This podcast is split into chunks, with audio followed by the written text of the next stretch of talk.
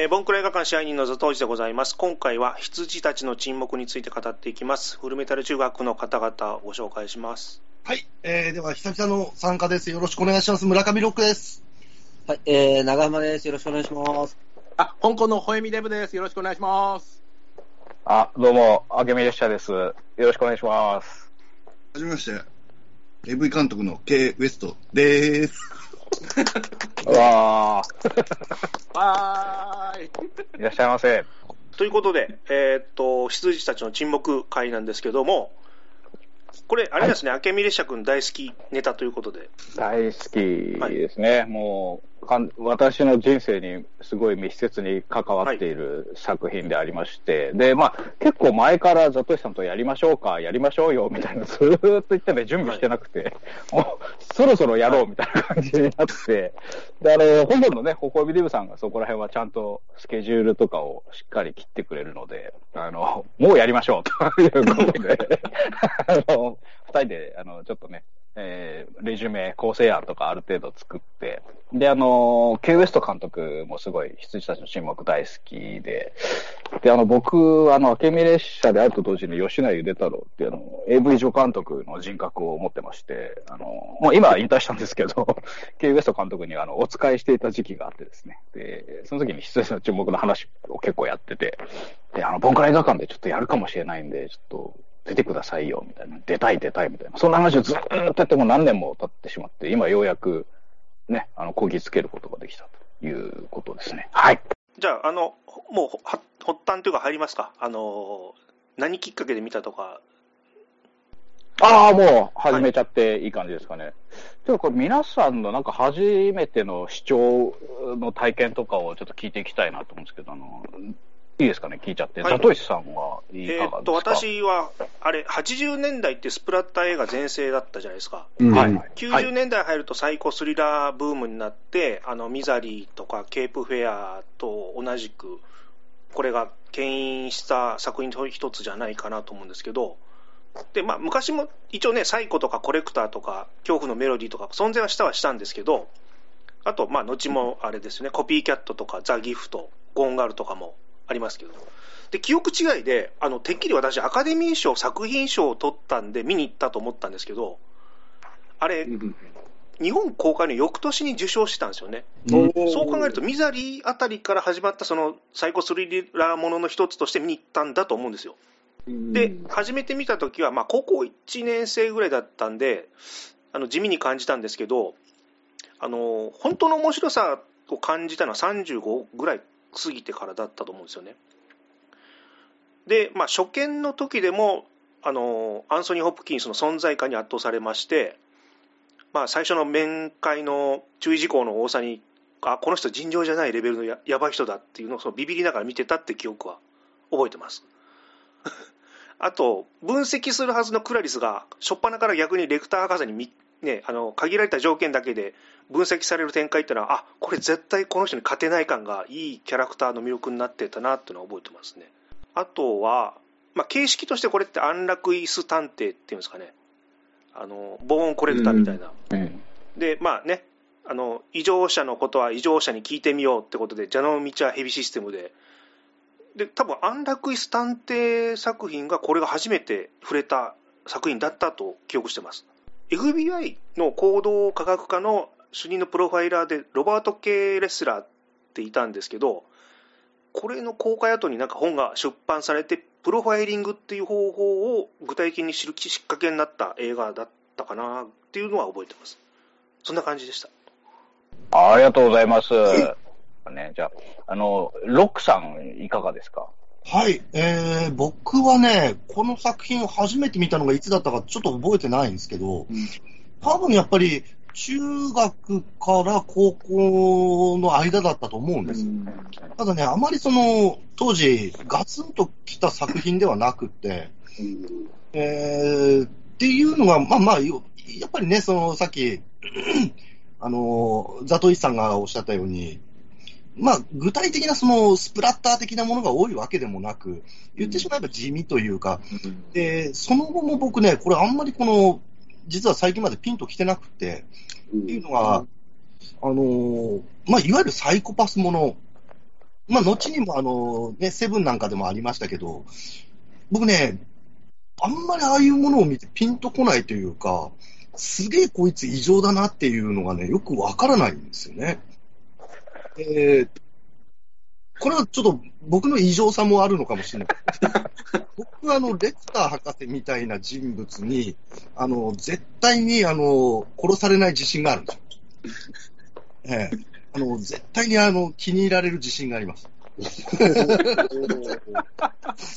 もう、とにかくこう、下から下から行って、こう、あの、気分を害さないように、害さないように、僕は仲良くなる自信があるので。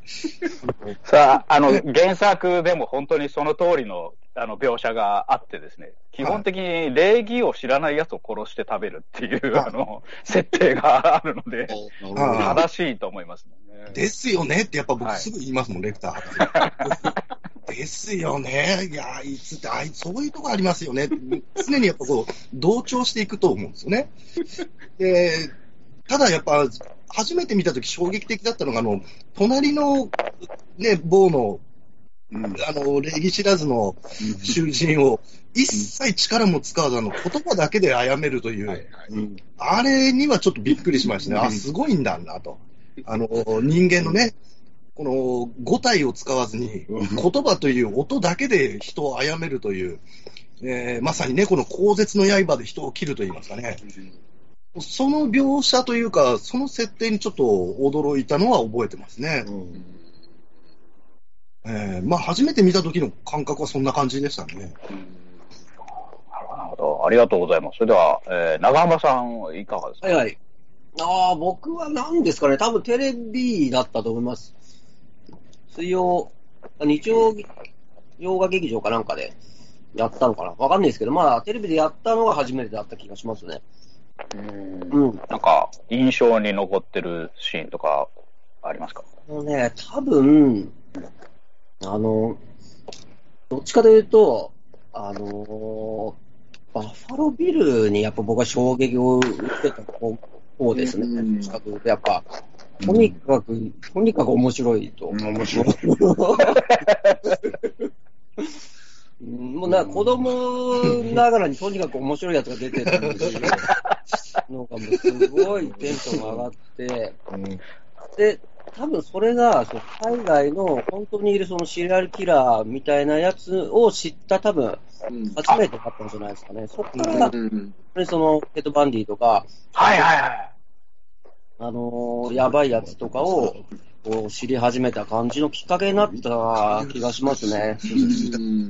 とにかくやっぱバッファロービルが面白いなと思って、きっかけで、そこからレクター博士のなんかこう、その知的なやばさみたいなのをだんだん分かってくるみたいな。でもやっぱ子供はみんなバッファロービルが好きだと思います。ウルトラマンの怪獣みたいなうん、そんな感じで。すごいキャッチーなんで。こんな感じですかね。ありがとうございます。それでは、あの、ケウエストさん、いかがですか？えっ、と、僕が一番最初に、あの、羊たちの沈黙をしたのは、その高校時代かな。僕、岡山に住んでたんですけど、でその時に、あの、サイキック青年団って言って、お北野誠と竹内義和のその日曜日にやってた深夜のラジオ放送にすごいハマってて、まあ、いわゆるサイキッカーだったんですけど、そうそう、その時に、北野もその二人が、もうその羊たちの沈黙がやばいやばいみたいな話をおー。それで、そのドクター・レクターが瞬きしないとか、なんか、その、バッファロービルがうんぬんみたいな話をしてて、はい。すごいやばい映画があるんだなっていうのだけ知ってて、で、それで、初めて見たのが大学の時かなんかで、で、そうそうそう、その時はまあまあすげえなとは思ったけど、やっぱりそのドクター・レクターと、そのね、バッファロービル、バッファロービルの面白さ、ね、あの、やっぱ二大ヒーローが、まあやっぱ、俺のやっぱ、小学生的な、その、現れたなと思って、すごい面白いなとは思ったんだけど、AV 監督になって、改めて見たときに、クラリスをいかにしてハラスメントするかっていう、その、にもこう、すごくこう、グッときて、本当に本当30、40、まあ、要はおっさんになって、やっぱ改めて、あの面白さがわかるっていう。そうですね。しょっぱな匂い嗅ぎますからね。そう。ねエビアンスキンクリームを使ってるな、っつってね。あの、クリームの銘柄も当てるっていう、あの。で、今回改めてちょっと見直したときに、やっぱ冒頭から、やっぱりその、うん、ジョディ・フォスターの、やっぱ、うん、あの、吐息から始まるんですよね。いきなり来たなっていう、やっぱもうそういう目でもう全編やっぱもう見てしまう。はい、はい。あの、もうとにかく、俺の中でエロい映画なんですよね、あれは。あの、その、あのぼその、勃起するとかそういうんじゃない、もう全編、そのエロが入って、エロなんですよね。うんうんうん。っていうふうに僕は思ってます。はい。はい。まあ、いわゆる官能的な、こう、ちょっと表現が多いということですかね。多いですね。ありがとうございます。それでは、あの、香港の微笑みデブさん、いかがですか？はい。そうですね、私、映画好きになった頃が、まあ、大体2000年ぐらいなんですけども、だからその好きになった頃ぐらいに、その映画好きの友達に勧められてみた記憶。で、多分もうこのサ,、えー、サイコスリラーっていうのが、そのセブンとか、もうある程度、いろんな作品が出終わった後だったので、まあ、こうい羊たちのもう古典的な感じになってましたよね。だからそのセブンとか羊たちの沈黙、こういうのがあるから見てみなよっていうふうに勧められて、で、結構初見の時から面白いなぁなんて思って、まあ、見てましたけど、これすごいことに、この、まあ年に1回はなくとも、まあ、2年に1回ぐらい見たりしてますけど、毎回見るたびにもう面白いな、面白いなって思いながらも毎回見てるんですよね。この初見の時から全く変わらない面白さで、この鮮度が落ちずに見れるっていう映画、すごいなと。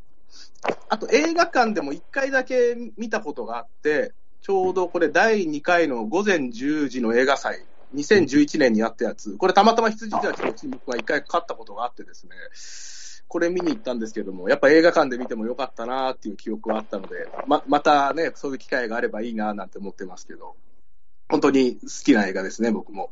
ありがとうございます。最後私なんですけども、最初に見たのがやっぱり高校生ぐらいの頃で、えー、多分レンタルビデオで見たと思うんですけど、まあ、正直面白いと思ったんですけど、全然あんまりこうピンとこなくてですね、なんか、ああ、怖いな、面白いな、ぐらいな感じで、まあ、いわゆるちゃんと理解できなかったっていうことなんですけど、で、大学、社会人になって見返すにつれ、見返すたびにどんどん面白くなってきて、あ、これすごい映画だなと思って、で、まあ、やっぱり年1、年2ぐらいで見るようになりましてですね、ちょっと私事ですが、これあの、この映画きっかけでマジで結婚をしましてですね。そんな人がいるんですか？いや、これあの、映画監督の白石浩二さんに、ジョナサン・デミに感謝しないとお前はいけないと。その、ジョナサン・デミがお前の結婚をもたらしたと。監督なんですけどね、その羊たちの沈黙の。今の奥さんと最初飲みに行くとなった時に、羊たちの沈黙面白いよね、みたいな話をして。そしたらいきなり奥さんがあの、バッファロービルのモノマネを居酒屋で大きい声でしだして、えー、なんでこんな面白いの？みたいな。で、まあ、こんな面白くてね、可愛らしい女性が、俺みたいなものと金曜日の夜に、こう、二人で過ごしてくれてるっていうことに感動してちょっと泣きそうになってですね、これちょっとまずいぞと。泣いてしまうと、このままだと。面白いし。もうどう、こう、感情の持っていき場がなくなってですね。で、まあ、数日後に告白、そして結婚、一時を設け、家を購入ってもう、も う完全にあれですよ、もうあの人生に巻きが入ったという、僕の人生に巻きを入れてくれた映画っていうことで、今でも本当にたまに見返して。吹き替え版のものまね吹き替え版ですね。あの、歯を食いしばって喋るやつです。あの、ロローションの瓶をここに入れろって。ね、そそれをあの、中野の炙り屋っていう居酒屋の2階で、えー、あの、カウンター席だったんです下にいる女に向けて言うやつですよね。あそこ。そうそうそうそう。一度の下の。最高ですよね、あそこ、ね。最高ですよね。竹道ちゃんを、その井戸の下に落ちてる女と見立てて、そうです。言ったってことですね。ええうん、ローションを体に塗れって、ね。その頃ちょうどね、あの、私、あの、K ウエスト監督のもとでローションを使う仕事してたので、えー、なんか結構いろいろそういうのもあって、なんかこう、二重三重にも。二重三重にグッときちゃって。ーションの瓶をカゴに入れろって、その、実生活でも怒られてたんで。それからもうね、KBS 組ではもう、あの、バケツの中にこう、紐つけてローション渡すときはそうやって渡さないといけないっていうね。そういう、こう、キャッチーというか、この、面白い、えー、セリフとかシーンが目白押しの映画で、えー、いい映画だなと思っております。まあ、まあ、皆さんのこう、初見の、えー、感想と、えー、印象的なシーンを聞いてみたんですが、ここらでちょっとあの、作品概要みたいなのを、香港のほほみデブさんからちょっとすいません。はい、私、手元のペーパーがないものでお願いします。監督はジョナサン・デミ。制作費は2000万ドルですね。二十数億円。ちなみに同年公開のターミネーター2が1億ドル、100億円なんで、まあ、5分の1ですかね。でアカデミー賞はこれ主要5部門すべて受賞してます。作品賞、監督賞、ジョナサン・デミ、えー、主演男優賞、アンソニー・ホプキンス、えー、主演女優賞、ジョディ・フォスター、脚本賞、えー、テッド・タリーの5部門ですね。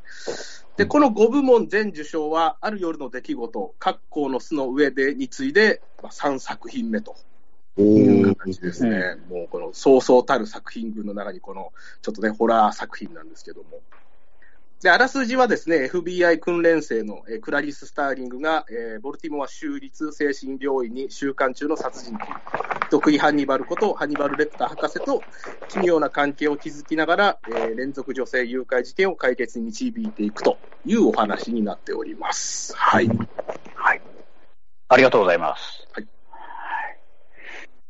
だからもうもうすぐにやっぱり評価されたってことなんですよね。りましたね。で、なんかその、賞を狙ってもともと撮られた作品ではなかったという話で、まああの、予算もそんなに多くないし、結構、撮る側としてももう、ちょっとこう、なんでしょうね、こう、経緯として、あの、最初の監督のジョナサン・デミが、あの、やりたくないみたいなことを最初に言って、最初はこう渋ってたらしくてですね。で、ただなんかその脚本をまず読んでくれみたいな感じでプロデューサーが激プッシュして、で読んだら、あ、これはかなり面白いと。いうことで、あの通るようになって。ただ、それ決まってからも、結局、あれですよね、あの、ジーン・ハックマンもともと撮らせようとしてたけど、ジーン・ハックマンも怖すぎて降りちゃったりとか、あの、脚本が残虐すぎて嫌だみたいな感じで嫌ジーン・ハックマンが、それはレ監督？レクター博士の役主演兼監督で、レクター役もやってるの。ジン・ハクマン。で、なんかジン・ハクマンも半分ぐらい金出すみたいな話になって、あの最初乗り気だったらしいんですけど、うん、あのもう出来上がった脚本が、あの残虐すぎて嫌だってって、もう逃げ出しちゃったらしくて、でまあ、お金は返すっていうことで、そう、ジーン・ハックマン版が実は、あの最初は持ち上がっていたという話ですね。ちょっと見てみたいですけどね。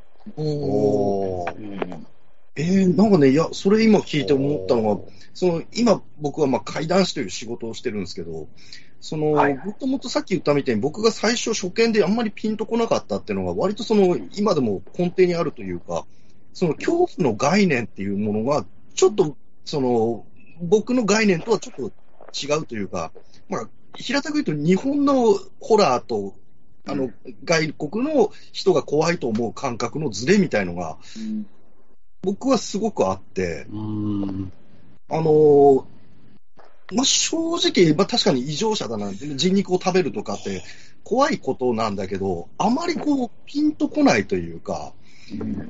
うん、ホラー映画とは思ってないな。うんさっきね、その、うん、K ウエスト監督が言ったみたいに、最近、青年団やってた竹内さんの子がね、まあ最近あの、お仕事ご一緒するけど、よっぽど、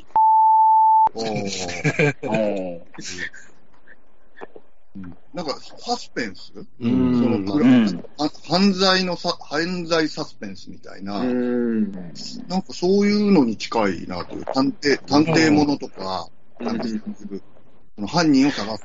うんっていうので、俺はそういうホホラーっていうカテゴリーではかん見てなかったですね。うん。うん、まあ見終わってからも感じなかったです。そうですね。長浜さんとでもこの前、久しぶりにこの作品見直したときに、あ、そういう観点かっていうのが、あの、分かったんですけど、やっぱその、自分が理解できない人物をこう、あ、レッドドラゴンの方か。ああ。自分が理解できない人物をこう理解しようとしたときに、やっぱその、その人物とこう自分がシンクロしていくことによって、自分がそこに取り込まれていくっていう見方というか、あ、そういう概念というか、そういう感情かっていうのが、やっと僕はあの40過ぎてやっと分かりました。その前ちょっとそう、あの、ページグラハムを見てたんですよ。はいはいはいはい。あれもすげえ面白くて。ケージ・グラハム、これ、まあえっと、マイケル・マンの、はいはい。マイケルマン。マイケルマンね。えジャケット、ジャケットがちょっとやっぱ、ザトイチ先生にちょっと似てるというのもある。ー あ、フランシス・ダラハイド君ですよね。えー線形の。ああ、偉大なる赤い竜に、ね、なるっていう目的でね。えーそう、なんかジャンルで言うと、その、やっぱホラーでくくられがちなんですけど、まあ、うんホラーではないなっていうのは見た、見た人がみんな言いますよね、やっぱりね。そう、多分あの、ホホッケーマスクがあれ、ジェイソンを彷彿とさせて、ホラーに入れやすいみたいな。あちょちょっとレクターをクリーチャー的に捉えて、こう、ホラーのジャンルに棚でも分けられちゃうような、ああ、なるほど。いあると思うんですけど移。送されて、あの、はい。ね上院議員の人に会う時の、めっちゃかっこいいねあれかっこいいですよね。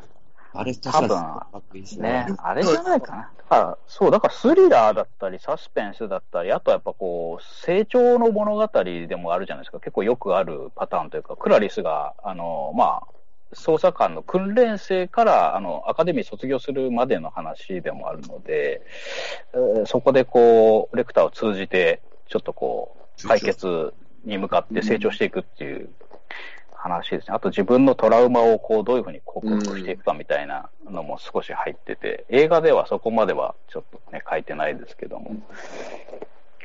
だから、いろんな要素が入ってるなって、特にその、監督は割とこう女性目線というか、うんクラリス目線をすごい大切に作ったという、なんか、あの、言葉を残してて、あの結構主観のカットが多くて、それがあの、クラリスの主観のカットで、ほぼ全てのシーンに、えっと、カメラに向かって話しかけると、登場人物たちが。それはまあ、クラリスに向かって話しかけてるんだけど、観客もクラリスと同化するように、あの、ちょっと作っていたと。だから結構そこの、さっきロックさんがおっしゃってた、こう、は 犯人と同化していくとか、その登場人物と同化していくみたいな、そういったこ怖さみたいなのは、ひょっとしたらもううまく作られてるかもしれないですね。うんそこに気づいたときに僕はやっぱこの作品の初めてあの恐怖しましたね。あるわ、そういうこと。うん。ちょっとこう、うん、うん、やっぱ、バファロービルにやっぱ感情移入しますもんね。うんやっぱも悲しい男ですね、バッファロービルは。う、うん。ちょっと悲しいんですよね。なんかこう、男の人、ちょっとこう、いけてない、こう、ちょっとこう、なんだろうな、陰キャの男のやっぱヒーロー的なところがなんか俺はあるような気がして、うん。うん、あの、なんだろうな、普通ああいう怖い人って、なんか悪役としてこう、嫌だなっていうふうに、まあ、ひたすらただ嫌悪感を感じるというか、うん。敵として見ると、俺はなんかこう、なんだ、見てて、なんか、やれやれみたいな感じにななるっていうか、うんなんだろう、あの、穴の中に入ってる女の子を、やっぱ、バッファロービルと同じような目線で見るっていうか、うん。あの、うるせえなこいつみたいな、あの、あの、早くローションを入れろ それはやっぱ監督やってる時も同じセリフをおっしゃってるんですかね、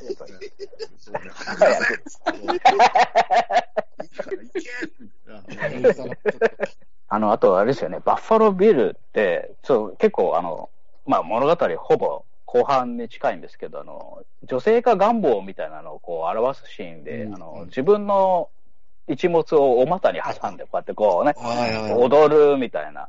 あのシーンは、その、今すぐ君もできるっていう、あの、はい楽しさがありますよね。お家でやってみようみたいな。あれはよくやりますもんね、やっぱね。やりますよね。お風呂上がり、だいたいやりますよね。そうですね。あの、K. ウエスト監督の奥さんが、あの、お風呂上がりにバッファロービルの真似して踊るっていうの、もともとついてないのに隠した手で、こう見せてくる時があるっておっしゃってて、あすごいいい奥さんだなと思いましたね。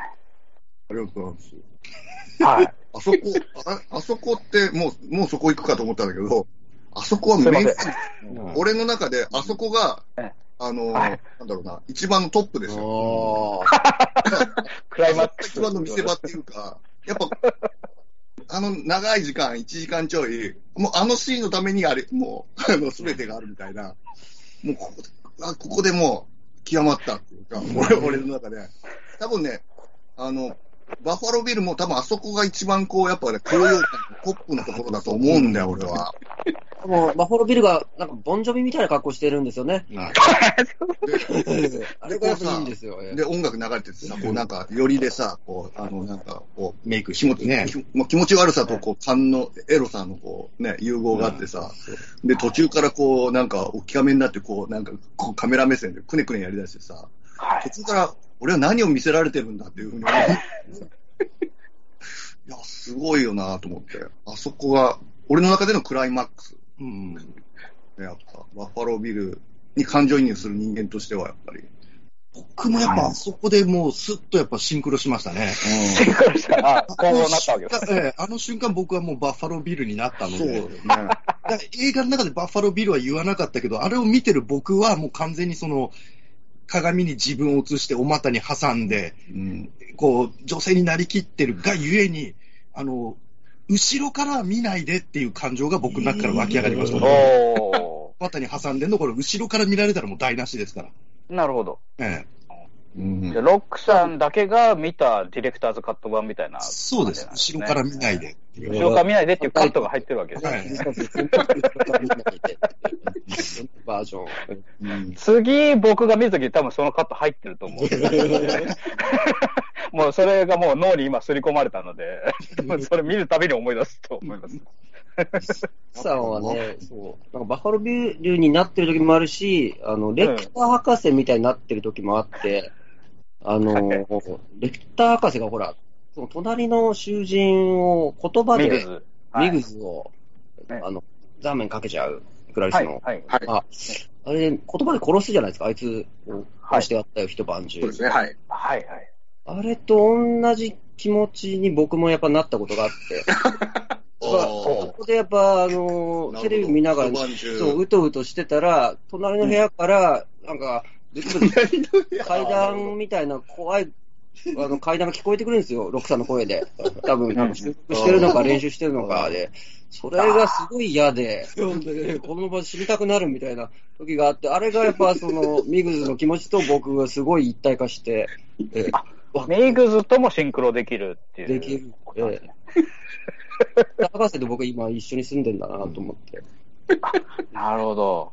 壁一枚でねガ。ラガラス張りにした方がいいんじゃない？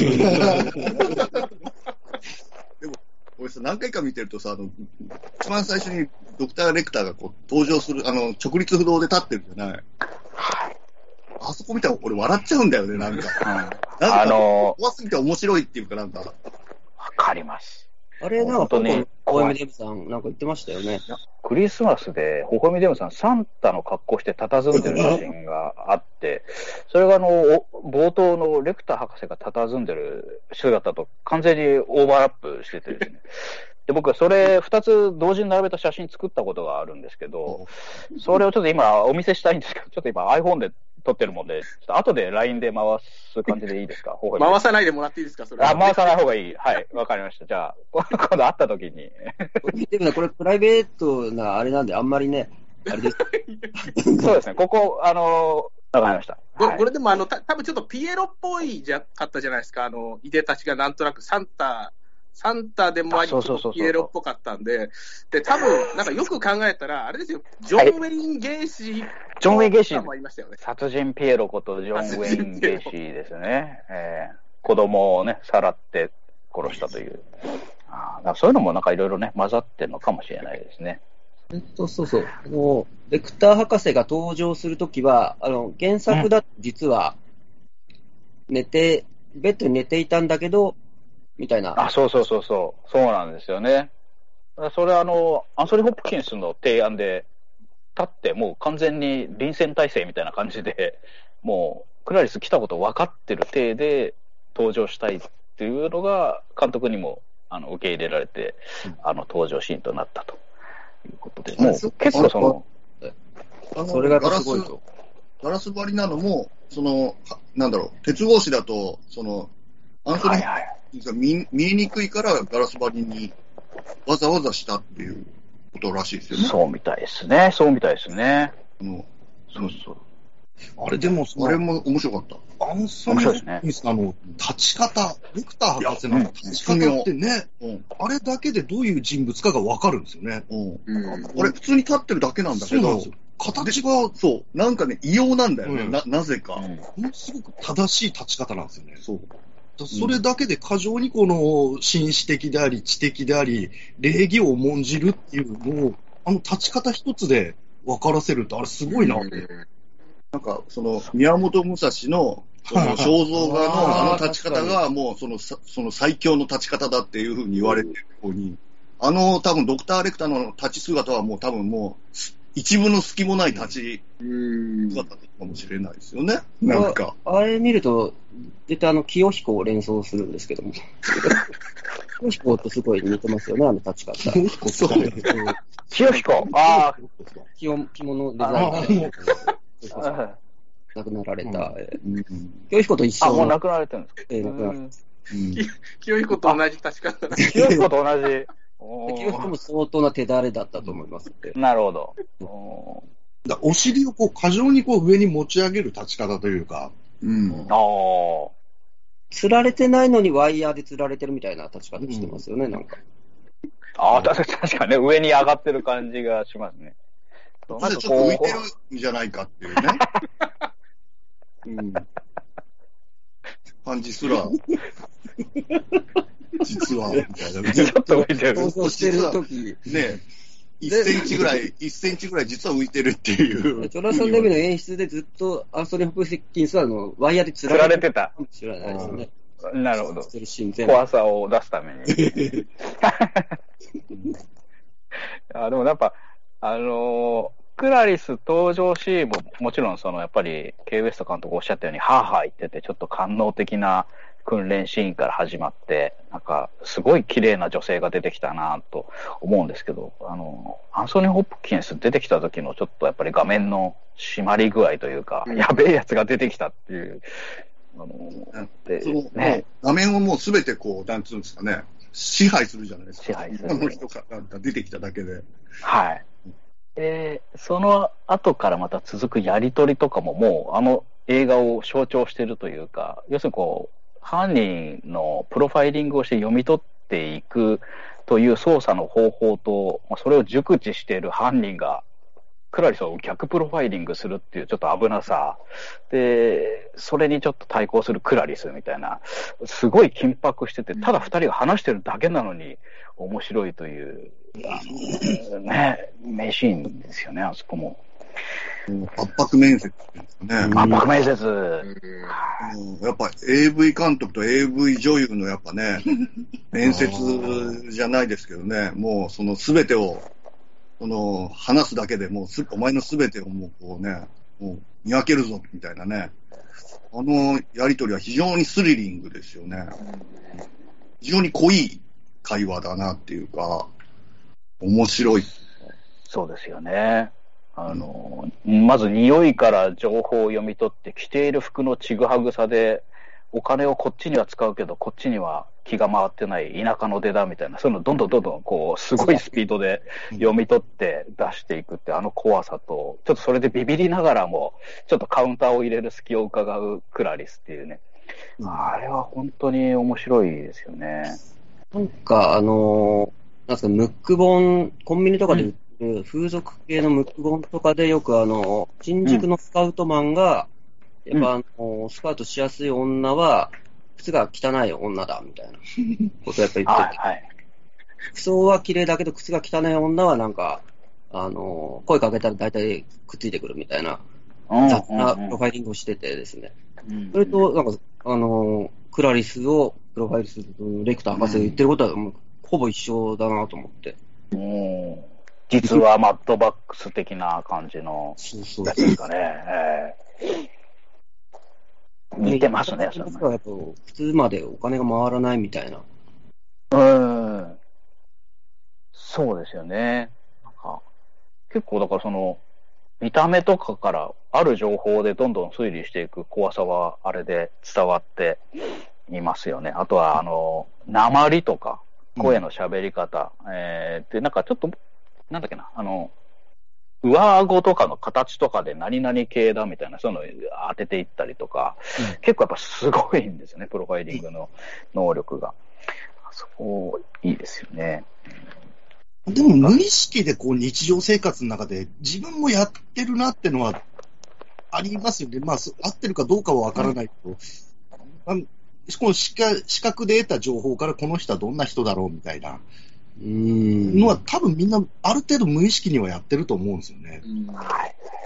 その僕も その AV 撮ってて、やっぱこう初めて会った女優さんの、まあ、エッチを撮るわけですけど、やっぱこう会った時に、その、まあ見た目の雰囲気とか、その喋る言葉とか、まあそういうので、こうこの人こういう人なのかな、みたいな、あのー、あなたこういう人でしょ、みたいな感じで、その、ドクター・レクターみたいに、こう、あの、言葉攻めはしないけど、でもやっぱそこら辺はこう、やっぱりこう、ある程度の当たりをつけていくっていうのはすごい、あの、取る上ではすごい大事なことで、うん、そうそうそう、そういった意味で言ったら、こう、やっぱすごい人間観察をしてるんだなっていうのは、ものすごく面白い。うん、ただ僕のプロファイリングだと、大抵の場合、ははー、仇じゃないなっていうところに落ち着いちゃいますね。全部、え全部、大抵の人は、これ、仇じゃないなって、やっぱすぐ。これ、生活しづらい感じですよ。誰を見てもそういう感じに。怖いですね。だから、なんだっけな、原作のこぼれ話的で、なんかあの、なんだっけ原作小説って役者が二人、翻訳者が二人いて、あの、新しい方の翻訳者の人が、その、なんだっけスターリング、クラリス・スターリングのスターリング星っていうのが、あの、ムクドリっていうその鳥で、で、日本でムクドリっていう、その、単語の意味で、田舎から出てきた女の人を馬鹿にする意味でムクドリっていう使い方が前あったらしくて、で、その原作者のトマス・ハリスは結構日本美意気というか、日本文化にすごい詳しいので、もしかしたら、そのムクドリっていう意味も込めてスターリング星にしたんじゃないかみたいな考察があってですね、なんかこう、いちいちそういった考察も怖いというか、面白いんですよね。なんか全部に意味があるというような書き方をされてて。なんだろう、あの映画ってこうみんな男がでかくて、でかい男ばっか出てきて、ものすごいちっちゃいっていうのを強調してて、ひたすら、あのー、クラリスをみんなエロい目で見てる。見てますね。うん。あれもなんかね、すごい面白くてね、あの、うん、もう、やっぱこう、そういう映画なんだな、みたいな。もう、どうにかして、クラリス、貶めるというか、うん、こんなプレーをさせられてるっていう感じが俺はしてて。わかんないけど、その、ジョナサン・デミは、その、裏テーマとして、こんなジョディ・フォスターが見たいみたいな、わかんないけど、うん、なんかそういう、エロじゃないけど、なんかもういろんな、その、ジョディ・フォスターを嫌がらせするみたいな、うん、なんかそういうの、そういう裏読みするぐらい、なんか、まあそれはちょっとエロビデオ的な見方なのかもしれないけど、いや、多分合ってると思います、それは。オープニングのあのエレベーターのシーンですかね、あのジョディ・フォスターがエレベ FBI のエレベーターに乗った時にあの男性に囲まれて、真ん中にポツンとジョディ・フォスター、クラリスがいるとこがあって、まさにそのようなイメージですよね、屈強な男たちの間に一人ちっちゃい女の子がいるみたいな、あの対比とかもすごいですよね。あとあの、その死体を見に行った時に、その、はいはい、その警察官たちがなんか知らんけど狭いところにうわーっていっぱいいて、うん、で、みんなでかいのね。うん。で、うん。で、その、なんだろう、上司が、いや、こ、ここにいるの、あ、ちょっと今女の人がいるから、みたいな。ちょっとここでそういう性的な、ちょっとそういう話はちょっとあれなんで、隣行きましょうか、みたいな。なんかこう、ジョディ・フォスターがいる前で、こう、女扱いしてる。わざとね。うんうんわざわざ女扱いして、ちょっと隣に行きましょう、みたいな。で、それで、え？女かみたいな。ちょっと嫌そうな顔して、で、それで出ていくのよ。で、ジョディ・フォスターポツンとこう、じあの、知ってる奴がいなくなって、その、警察官たちに囲まれるのね、狭いところで。で、それで、その警察官たちが、まあ、その、その時主観になってね、こうやってクラリスをこうやって見るのよね、なんか。若い、若いイケメンの男たちも結構いてさ。で、こうなんか、フューみたいな格好、あの、顔してるやつがいてさ。で、その中ですごい気まずそうにしてる、こう、クラリスを結構長く撮ってんのね。うんうん。そうそうそう。なんか気まずいわ、みたいな。なんかもうああいうのとかもなんか、いやらしいなってなんか思うのね。はい、はい、はい。そうですね。なんか、その最初にジョナサン・デミがその、まあ、映画撮るってことになって、ジョナサン・デミのチームって結構ずーっと自主からずーっと一緒にやってきたチームらしくて、で、女性スタッフとかがこの映画をすごい嫌がったらしいんですよ。その、うん女性が嫌な目にばっかり合ってるじゃん。つって、なんでこんな変な映画撮るのって言ったら、ジョナサン・デミが、いや、違うと。女性をちゃんと主人公にして、そういったものを、あの、かわしていく、あの、ちゃんとその中で生き残っていく、あの女性の映画なんだ、ということを、こう、力説して、あの、スタートしたということで、もう多分、ケイウエストさんの読みは、ほぼ当たってますね。だからそういったその、ハラスメント的なシーンはもう、あえて全部入れて、そこをこう、どんどんかわしていくという、それに立ち向かっていくみたいなのが、もう随所に。今のそう、な今の映画ともちょっと、その、その今のフェミニズム的な映画とも通じるテーマを結構やってますよ。やってますね、最初に。がそう。で、そう受。ける視線みたいな。その一番、まあ、初っ端からなんか、そのド、あの、ドクター・チルトンっつってなん、なんだっけ、はいはいはい。ドクター・レクターに嫌がらせしてるあの、所所長みたいなやつ？うんあれがもう、あからさまになんかやらしい目でこう、なんか褒めてた、綺麗でなんとかとか、はいはいはい。そう、セクハラ的なこと言って、なんか、やだわ、こいつみたいな、ちょっと顔したりとかして、それをなんかこう、なんだろうな、うまいことかわしたりとか、いなしたりとかするじゃないですか。その時ちょっとやっぱ、同じ気持ちになるのね。うんドクター、あの、ドドクター・チルトン側の気持ちにもなるし、あの、その、クラリス的な、うんああ、もうこう、気持ち悪いな、こいつみたいな風にも思うし、うんうんうんすぐ怒る、むくれるんですよね、チルトンがね。そう。そんなことを言うなら、最初に言ってくれよ、みたいな。ちうんょっと、レクターと二人で会った方がいいからって言われたら、ちょっとそこで言ってくれればいいのに、みたいな感じで。ムッとしてこう帰るとことかね。うん。そうですね。徹底的にちょっと、あの、愚鈍で、ね、知恵が回らないけど、悪知恵は少し回るみたいな嫌なやつとして描かれてますよね。えクラリスの表現で、そのね、えー大男がいっぱいいる中に入ってるみたいな。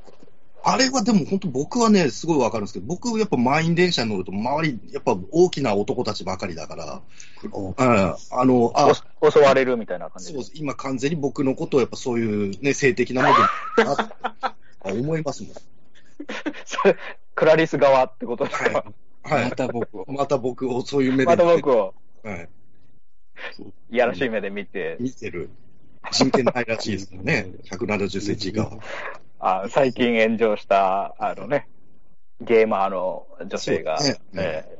まあ、僕もないんでええ大丈夫です。僕も人権ないです。いや、なんか、その、女の人って、あ、こうやって、その、普段、別になんか、普通に生活してても、あ、なんかこうやってなんか、端々で、なんかこう、ちょっとこう、ハラスメント的なことをされてるんだろうなっていうのもなんかわかるし、なんか、逆にそれをなんかあからさまに描いてるところが、俺としては生々しくて面白いなって思ったりとかもするわけですよね。うん。あえてなんかそういうのをちょっと排除しようともするじゃないですか、映画って。その、はいはいはい。ああれをそのリアルに、あの、なんだろう、描いてるっていうのが面白いなっていうふうにも思うし、うんワクワクしますよね。ジョーディ・フォスターをみたいな、そういう。あそうですね。本当に行く先々で性的な目線で見られてて、あの、スミソニアン博物館に、えっと、事件の核心となる、あの、証拠を持って行って、そこで研究者に、あの、分析してもらうくだりがあるんですけど、そこの二人の研究者もやっぱりもうクライスが、女だみたいな感じで、女が来たみたいな感じで、もうすごいテンション上がっちゃうんですよね。あそこもちょっと怖いなと。まあ、原作だともうちょっと好意的に描かれてて、あの、ネタバレしちゃうとラストであの、片方の細っこい男の人に誘われて別荘に一緒に遊びに行くっていうシーンがあるんですけど、うん、あの、結構やっぱり男性をこう襲いかかってくる怖いものとしてやっぱりちょっと描いてはおりますよね。うん。うん。そうそうそう。だからそういう、なんていうのかな、なんか、男たちの中にこうね、迷い込んだ本当にムクドリっていうか、うん、なんかそういう描き方がすごいきっちり前編されてて、うん、そうですね。ワクワクしますね、俺は。ももちろん、そうですね。もしいい顔してるもんね、あの、なんかその博物館のなんか、なんか、あの、写真、写真のやつ。写真の人、ピルチャーさんでしたっけね、役名。すごい、ああの顔すごい印象いいですよね。あの、えー、一番最初に出てきて、あの、こう、上からこう、クラリスがこう挨拶して、こうやってなんか、見上げて、あの、なんか、はいはい、あの、アップ。アップが多いのがいいのよ、また。クラリスのあの美貌をさ、とことんこう、撮ってるっていうか、もうめっちゃクラリスの顔がずっと見れるから、アップ。しっかりと。そうですね。その、顔フェチの俺としては、もうあの、顔、アップがいっぱいある映画で、俺はすごいね、そういった意味でも満足。綺麗だなぁ、クラリス。綺麗ですね、確かに。そうもう大好き、ジョディ・フォスター、いいなぁっていう。わかります。はい、そしてやっぱちょ、うん。で、ジョディ・フォスターがなんかこう、うん、訓練シーンでなんか、わなぜかなんか、はいはい、サンドバッグみたいなの持たされて、うん、黒人、なんかでけえ黒人とかに、こう、ボッコボコにこう、なんかこう、なんか、やるようなシーンとか、カットとかあるんですよ。なんか、わかります？わかります。ジョディ・フォスターがちっちゃいのに、あの、でかい男にサンドバッグ持たされて、ボッコボコ殴られてるのね。あんなんとか見てると、なんだろうね、面白いなーって、なんか なんつうのかな？わかる？その、T シャツがずっとね、汗で濡れてんですよね。ああいうダサいジャージを着させられてるのも。これももうすごい意図的に撮ってますよね。そう。うん、的な目で見させるようにね。そうでしょうね。うん、やっぱ、やっぱグレーのパンツはやっぱ俺もね、男優とかね、やっぱその女優に着てるけど、やっぱこう、うん、汗が染み出すっていうはい。の、はい。生々しさみたいな。いわゆるウェットメッシー的な良さをそこで、そのウェットメッシーで言うと、あの、死体安置所に行って、その死体の匂いを防ぐために、あのビックスベポラップみたいなこう鼻の下に2本こう入れるじゃないですか。うん、あれもこう、ジョディ・ホスターだからこう鑑賞に耐える面白フェイスですよね、だから。うん、あれ、日本でできる女優さんいるのかしらみたいな。いや、だからそうそう。あれを撮ったのもすごいと思うわけですよ、俺なんか。ですよね。普通嫌がるでしょ、あんな鼻にこう。お抜けですよ、あんな。うん。あれプレイですよね。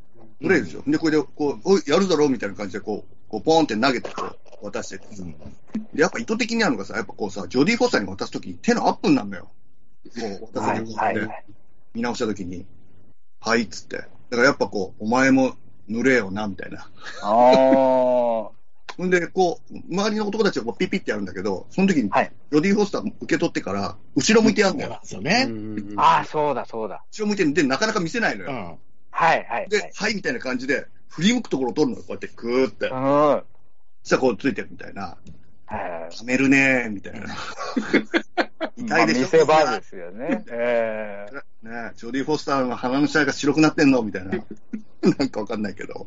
あの、ちょっと恥ずかしそうに後ろを向くっていうのも、なんか、ちょっとこう、女性的な感じが出て、うんそうですね。妙に色っぽいなって思ったりとかもするわけですよ。はい。あれがもう超ベテランで歴戦の FBI 捜査官だったらもう即乗りますからね、ピュッ 乗ってから現場に来ますよね。うんおっぱい、ブラジャー取って、おっぱい出すときに一回向こう向くみたいな。で、こっち向いてこう出すみたいな。うんそのなんてなんその恥じらい、恥じらいじゃない。その所作。女性的な所作。デビューものみたいな感じですね。そうですね。やっぱこう、えー私がもう、私バリバリやりますから、みたいな感じで、その、現場を仕切ったりするけど、はいその鼻の下塗るときは後ろ向くみたいな、あれね、でもや奥ゆっぱ、かしさ。一回後ろ向いちゃうと余計恥ずかしいぞって、やっぱ内心思っちゃう。そうですね。本当に言ったらクラリス的には、こうね、あはい、わかりましたってピッつってこうやって、やりたい、やった方がいいんだろうなとは思うんだけど、ちょっとできなかったみたいな感じだ、この、あの、後ろ向く一瞬の所作がね、素敵だなっていう、なんかわかんないけど。見たくなっちゃいますね。そうだね。だからうんそのクラリスのやっぱり、クラリスがいいっていうことですね。ありますね。ちょっと、ジョディ・フォスター、いいですよね。ごめんなさい。あともう一個、クラリスと、その、はい。あの、レクターの、おすげえセクシーだなと思ったやつで、あの、まあ皆さんもこう、覚えてるかもしれないですけど、あの、はい。書類を渡すときに、あの、鉄格子の中で、書類を渡すときに、はい。一瞬こそ、指をこう、ヒュッてこう、うんレクターが触れるんですよ、こうやって、スッて。はい。セックスですよ。ああ、ああれでも入れ、入れちゃってるんですね。入れてますよはい。は入っちゃってるんですね。もうキスシーンに近いぐらいのあれはラブシーンですよね、あれは。そうですね。うん。で、しかもこうドアップでガッて撮ってるわけじゃないですか。うんあの指があヒュー。レクターがちょっと触りに行ってるそう、レクターが触りに行ってる。ですよね。購入しに行ってますよね、あれは。そう。そうなんですよね。はめ鉄取り的格子な。、うん鉄格子を、ね、そう、ね、こっちと向こう側で、そういう接触が一瞬あるっていうのも、非常にこう、官能的だなっていうか、エロいなっていうふうに。村西徹的なね。そうね。あれ、指ってやっぱりその感覚がすごく優れてるので、指と指を合わせるって、実は本当のこのセックス的な意味合いというか、それぐらいその情報量が多くなるらしいんですよね。ほう。ほだから、あの、本当だ、ET でこう指と指を合わせるのも、あれは異星人と少年のこうセックスなんじゃないかなと思あーいや、セックスですよ。うん思うんですよね。兜合わせですよね。う。兜合わせとカブト合わせ。おーぶつけ合って。うんあ、祈祷を兜に見立ててはい、祈祷と祈祷が兜と兜で合わさるから兜合わせっていう、兜合わせということですね。18歳以下の方も聞いてるかもしれないので、一応全部説明した方がいいかなと。はいはい男性器と男性器をあこすり合わせることを兜合わせっていうのです絶対覚えた方がいいですね。そうですそのうちね、やることになるんで。えー ET が兜合わせ。友達。えー、頭友達。えーあ、でもなんか聞いたことあるな。そのなんか手、手を握ると免疫力上がるみたいな、なんかそれ、なんか一時期そんな話聞いたことありますよ。へーえーなんかそういったこう、やっぱ元気になるし、すごくこう、やっぱセックスしたのと同じぐらいの、なんかあるんでしょうね。うんでもこう、外に露出してる部分として、あ感覚がものすごくいっぱい詰まってるのは、ね、手だとは思うから、おー。いろんな手、ね、顔とか耳とかもいろいろあるけど、やっぱ手って非常に多分、細かく動くし、うん。やっぱ感覚は、なるほど。あうんそういった意味で言ったら、こう、さ触り合うことでお互いのこう情報というか、うんお互いなんかね、感じ合わせてるというね。うんはいそういうところが非常にあるのかもしれないですよね。うん顔についで、こう、うん感情を表しやすいのは手だって言いますからね。うんおーそう、そういえば、あの、原作だとレクターは多指症って言って指が1本多いんですよね。はしいですね。それで思い出しました。指6本。六本指。っていう話すると、六本指だった人っていうのは非常に感覚が優れてるっていうところがあるような気もなんかね。うんそうですね。豊臣秀吉もそうですし。ああ、そっか、うんそうですよね。豊臣秀吉もその話ですよね。おーダライラマ。ドライランもそうなんだ。ダライラマも。へー青ベッキの、あの、なんだっけ、主人公のあの、女型の人も多少出したんですよね。うん。で、最初切られる。まあ、違う映画の話。うん。あとあのー暗闇の最後、ラストシーン、はいはいはい。はい。暗闇で、こう、あの、暗視スコープを見て、見て、あの、バッファロービルが、後ろからこう、クラリスをこう、スーッとこう、っていって、クラリスはわかんないからね。、クラリスわかんなくても、もう、ものすごい怯えてて、あの、もう、ね、やられるかもしれないみたいな感じを、すっごい怯えてるクラリスをこう、後ろから近づいて、こう、でも何もしないみたいな、あうん。ああこの辺まで触れるぜ、みたいな感じの、あの余裕でこう、やるところ？すごいよねってあれもうね、あの、一回見てからもう一回見ると、次やっぱ撃たれるって分かってるからめちゃくちゃ面白いんですよね。はいはいはい。あれはもうエロいですよ、あれもこう、なんだろう、俺はお前の手手の中にいるぞみたいなね。うんうん。うん。そうですね。あのー、バッファロービルがその、女性の皮を剥いで、要塞のスキルを生かして、あのー、女性のコートを作って自分が女性になろうとしてたっていう、まあ、ちょっと設定があって、原作だとやっぱクラリスの髪が気に入ったらしいんですよね。うんで、やっぱ髪に触れてやろうかみたいな、そういううん描写があって、あの、綺麗な髪を、こうカツラにしてやろうかどうしようかみたいな。でも顔を打つと弾け飛んでカツラ作れなくなるみたいな、こう、あなるほど順々する描写があって、やっぱそこ気持ち悪いんですよ、読んでると。うんまあ、ハゲてたしな。そうなんですよね。ええねんあの、体は自分に合うように大きい女の人しか狙ってないんですけど、髪はまあ別に大きくてもちっちゃくてもいいんで、クラリスの体は気に入らないけど、髪だけは気に入ったっていう、なかなか気持ち悪い描写があってですね。ええそう見るとやっぱり恐ろしいシーンだなと思いますね。えでも、女になりたいから、女のその着ぐるみじゃないけど、服を作るって、発想が、まあ、た小学生だよね。ユニークですね、発想が。うんそういう仮面ライダーとかさ、ウルトラマンとかじゃないけどさ、そういうなんか、レベルなのかもしれないね。そうか憧れてるわけでしょ、女の人にね。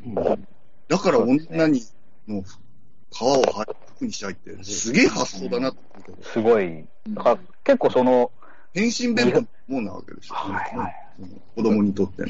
レクターにちょっとカッパされてたじゃないですか。あいつはでもなんかこう、ほん、本当は女になりたくない、女になりたいってわけじゃないみたいな。うん。でもなんかこう、おんなんて言ってましたあれ？なんか女になろうと従ってるだけだみたいな。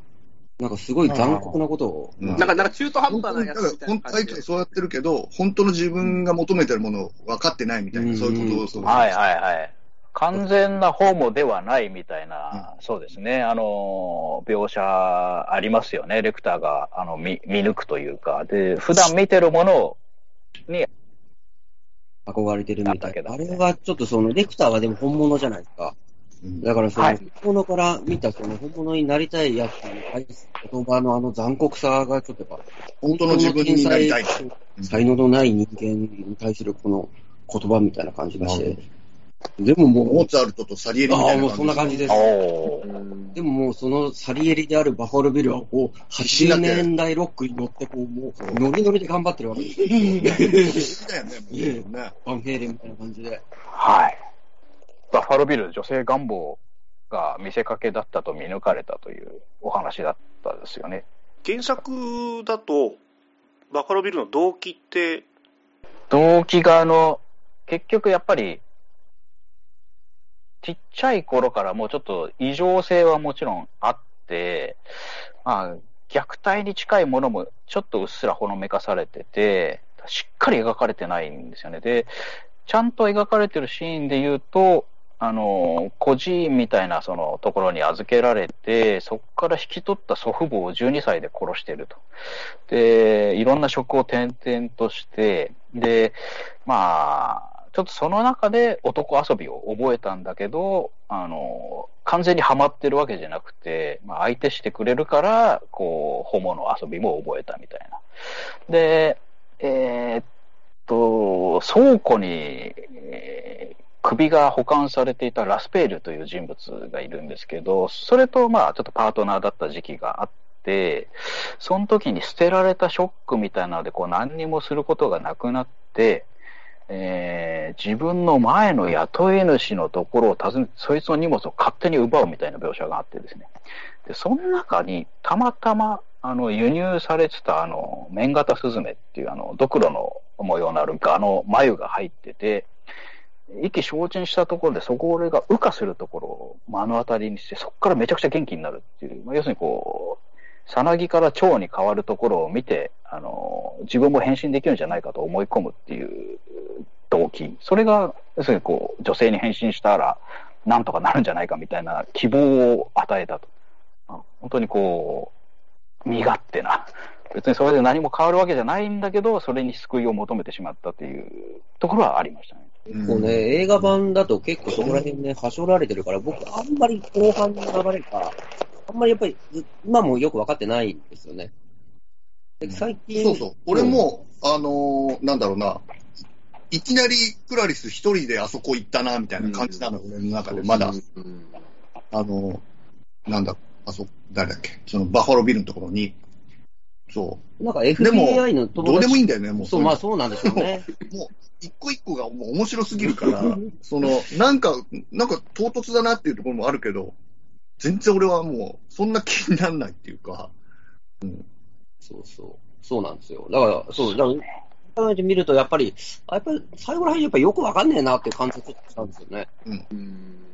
最後、いきなりたどり着いてるのが、やっぱりちょっとはしょりすぎという説もあって、あの、FBI 側からも、その展開変だよっていう、ちょっと物言いが入ったらしくて、あの、まず女性一人で行かせないよっていうのと、そんなすぐたどり着かないっしょ、みたいな。だから、それをかわすために、なんかもう偶然見つけちゃったみたいな、あの、ちょっと無理やりやっぱ作ったシーンみたいですね。あの、原作だともうちょっと長めにこう、時間差があって、クラリスがたどり着いてみたいな、ちょっと長めに撮ってあるんですけど、それをもう、あえて同時にしちゃったと。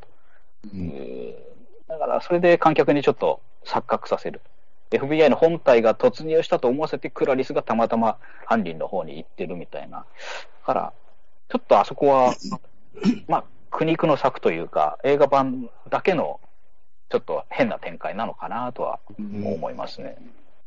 わ、かんなかった、やっぱり。最近また見直してやっぱりわかんねえなと思いました、うん、じゃ難しい。難しいなって。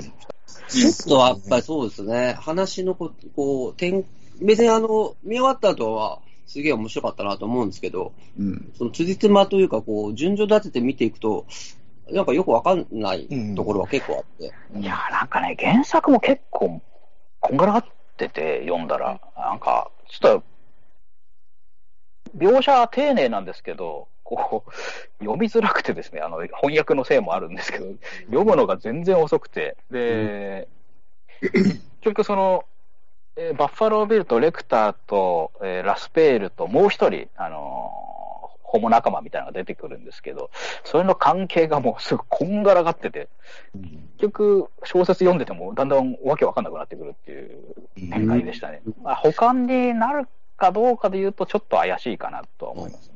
あと全体通してあの、言葉が難しいです。ああ。ちょっと僕にはまだ早かったな。僕には。難しさで言うと、でもあの、刑事グラハムの方がちょっと分かりにくくなかったですか？あの刑事グラハムは分かりづらい。分かんないです。分かりづらい。なんか絵がかっこいいな、みたいな感じでつい見ちゃうような映画かな。難しいっていうのは何？その、レクターとクラリスのやりとりに出てくる単語が。そうですね。その、やっぱ法律的なことだったり、その、専門用語がいっぱい出てくるから、難しいな。うん。クラリスが、ほら、なんかこう、レクターに情報を引き出すために、なんか書類はして、うん、何々島に遊びに行けますよみたいなこと言うじゃないですか。ああ、はいはい。交換条件みたいな。交換条件出して、たらなんかこう、ドクター・チルトンがなんかこう、その、それを盗み聞きして、うん。で、なんか、急にガンと横入りしてくるじゃないですか。うん。で、その議員に、あれは嘘だったんだ、っつって、うん、俺が議員にさせてやるみたいな感じで持ってくでしょ。うんうん。あれってその、あれはクラリスが出した条件というのは、クラリスが嘘ついて、レクターを騙して出したんですかね。多分そうでしょそうそうそうです。とりあえずそういうことを言って、うんうんうんうんあの、なんか情報を引き出して、多分命令されて、多分それの通りにやってた、やったみたいな感じなんじゃないかな。あれ、上院議員、だからそこら辺がちょっとわからんなと思って。上院、クラリスの出した条件が、その、うんクラリスの独断でやったのか、そういう指令を受けてたのやったのか。か、チルトン、そこら辺チルトンはそこをちゃんとやったのか、なんか上院議員がすげえ怒ってますよ、あなた、うんみたいなこと言ってたし。だ、誰が悪いのかな？悪い悪いやつが誰なんだ？チルトンですよいいやつと悪いやつをちゃんとなんか、名札とかつけてほしいなと思って。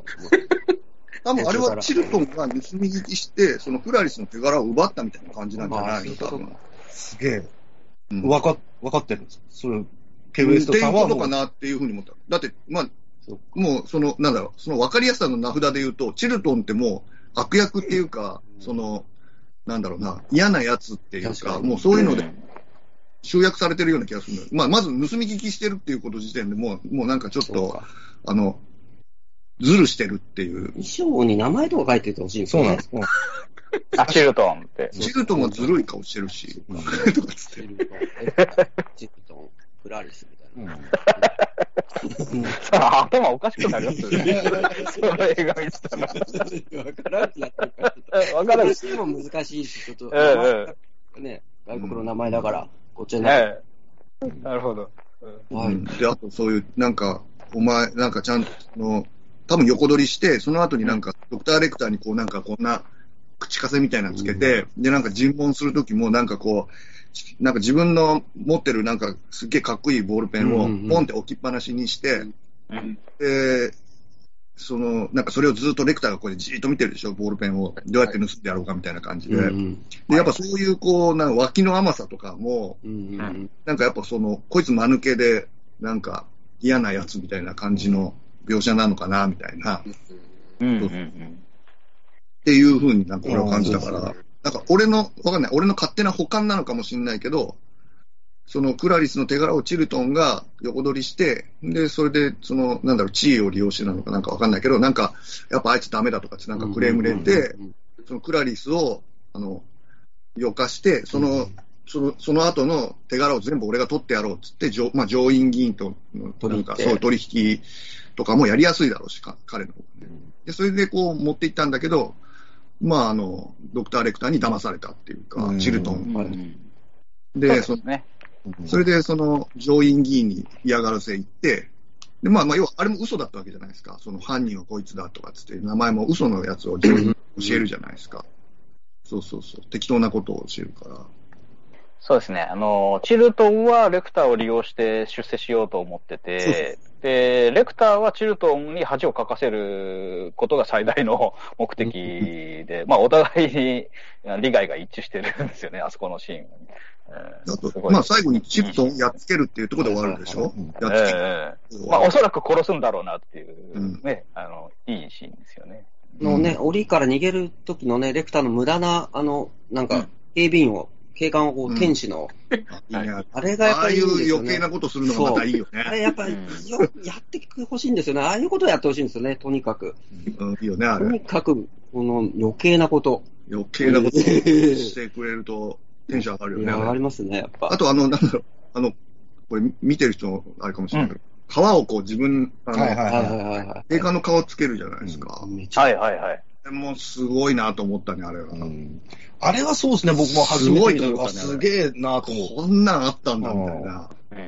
鍋やかんさんがね、自宅が焼けた時に、うんいろんなそういうフィギュアとかいろんなコレクションあるから、それを持って逃げようと思って、両脇抱えるんですけど、最後にあの、マスク、うん。フレディかなんかのマスク、すげえ高価なやつを手に持てないから被っうん。て出たら、持って出るよね、まあ。火事、火事場からね。火事場から消防隊員にあの、重度の火傷だと思って。本当ですか、それ？博士みたいでしたって言ってましたあ完全にね。